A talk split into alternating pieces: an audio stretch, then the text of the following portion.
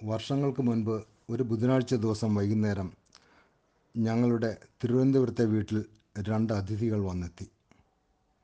നാട്ടിലെ ഗ്രാമത്തിലെ എന്റെ ഉറ്റ ചങ്ങാതിയും അയൽപ്പക്കക്കാരനുമായ പാലപ്പറമ്പിലെ ടോമിച്ചന്റെ പത്നി ലോലമ്മയും മകൾ ലൈസമ്മയുമായിരുന്നു അവർ. ബാംഗ്ലൂരിൽ ബി എസ് സി നഴ്സിംഗ് പഠിച്ചിറങ്ങിയ ലൈസമ്മ തിരുവനന്തപുരത്ത് വെച്ച് നടക്കുന്ന അയർലൻഡിലേക്കുള്ള നഴ്സിംഗ് റിക്രൂട്ട്മെന്റിൽ പങ്കെടുക്കേണ്ടതുണ്ടായിരുന്നു. ഇന്റർവ്യൂ വെള്ളിയാഴ്ചയായിരുന്നുകൊണ്ട് ബുധനും വ്യാഴവും നന്നായി വിശ്രമിക്കുകയും ഇന്റർവ്യൂവിനുള്ള അവസാന തയ്യാറെടുപ്പുകൾ നടത്തുകയും ചെയ്തു.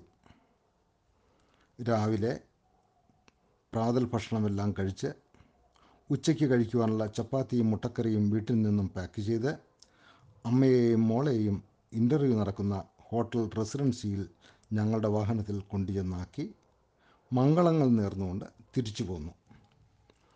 നാട്ടിലെ ഇടവപ്പള്ളിയിൽ വിശുദ്ധ കന്യാമറിയത്തിന്റെ സ്വർഗാരോഹണ പെരുന്നാൾ അടുത്ത ദിവസമായ ശനിയാഴ്ചയായിരുന്നു.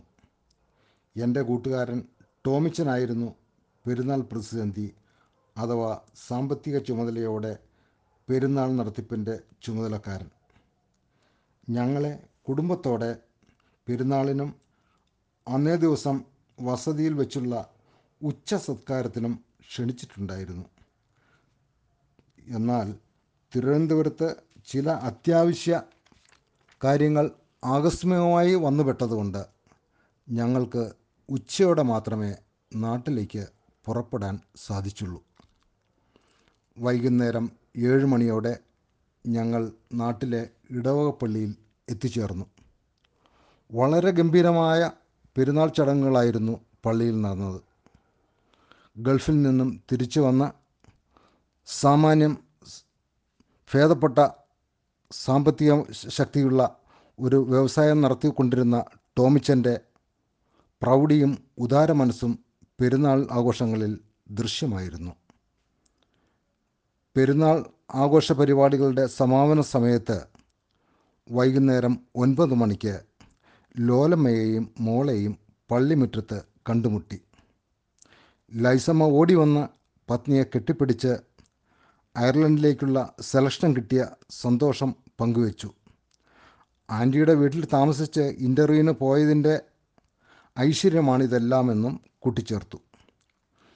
മനസ്സിലുള്ള ആഗ്രഹം തുറന്നു പറയുന്ന എന്റെ പത്നി ലോലമ്മയോട് കുശലമെല്ലാം അന്വേഷിച്ച ശേഷം അപ്പോഴേ നമ്മുടെ അത്താഴമൊക്കെ എങ്ങനെയാ? ഉത്തരമായി ലോലമ്മ പറഞ്ഞു ഞങ്ങൾ കുടുംബക്കാർക്കുള്ള അത്താഴമെല്ലാം വീട്ടിൽ പാചകക്കാരൻ തയ്യാറാക്കി വെച്ചിട്ടുണ്ട്. യാത്രാക്ഷീണത്താൽ വിശന്നു വലഞ്ഞെത്തിയ ഞങ്ങൾ പെരുന്നാളിന് വേണ്ടി കെട്ടിപ്പൊക്കിയ താത്കാലിക ഹോട്ടലുകളിലൊന്നിൽ പോയി വിശപ്പടക്കി. തുടർന്ന് പതിവ് പോലെ അന്തിയുറക്കത്തിനായി പൂട്ടിക്കിടക്കുന്ന ജീർണാരംഭമുള്ള കുടുംബ വീട്ടിലെത്തി. അത്യാവശ്യ അടിച്ചു തൂക്കലുകൾ നടത്തിയ ശേഷം ഉറങ്ങാൻ കിടന്നു. ഞായറാഴ്ച നേരം പുലർന്നു. പ്രഭാത കൃത്യങ്ങളും കുളിയും കഴിഞ്ഞ് പുറത്തേക്ക് പോകുവാൻ തയ്യാറായി. ആ നേരം സുസ്മേരവദനയായി ഒരു കൈയിൽ ഒരു കുപ്പി വെളിച്ചെണ്ണയുമായി ലോലമ്മ ഞങ്ങളുടെ വീട്ടിലേക്ക് കടന്നു വന്നു പെരുന്നാൾ ആവശ്യത്തിനായി വാങ്ങിയ നാടൻ വെളിച്ചെണ്ണയാണ് ഞങ്ങൾക്ക് തിരുവനന്തപുരത്ത് താമസിക്കാനും വേണ്ട സൗകര്യങ്ങൾ ഒരുക്കിയതും മറക്കാൻ സാധിക്കുമോ? ഈ വെളിച്ചെണ്ണ ഒരു ചെറിയ സമ്മാനമായി സ്വീകരിക്കണം.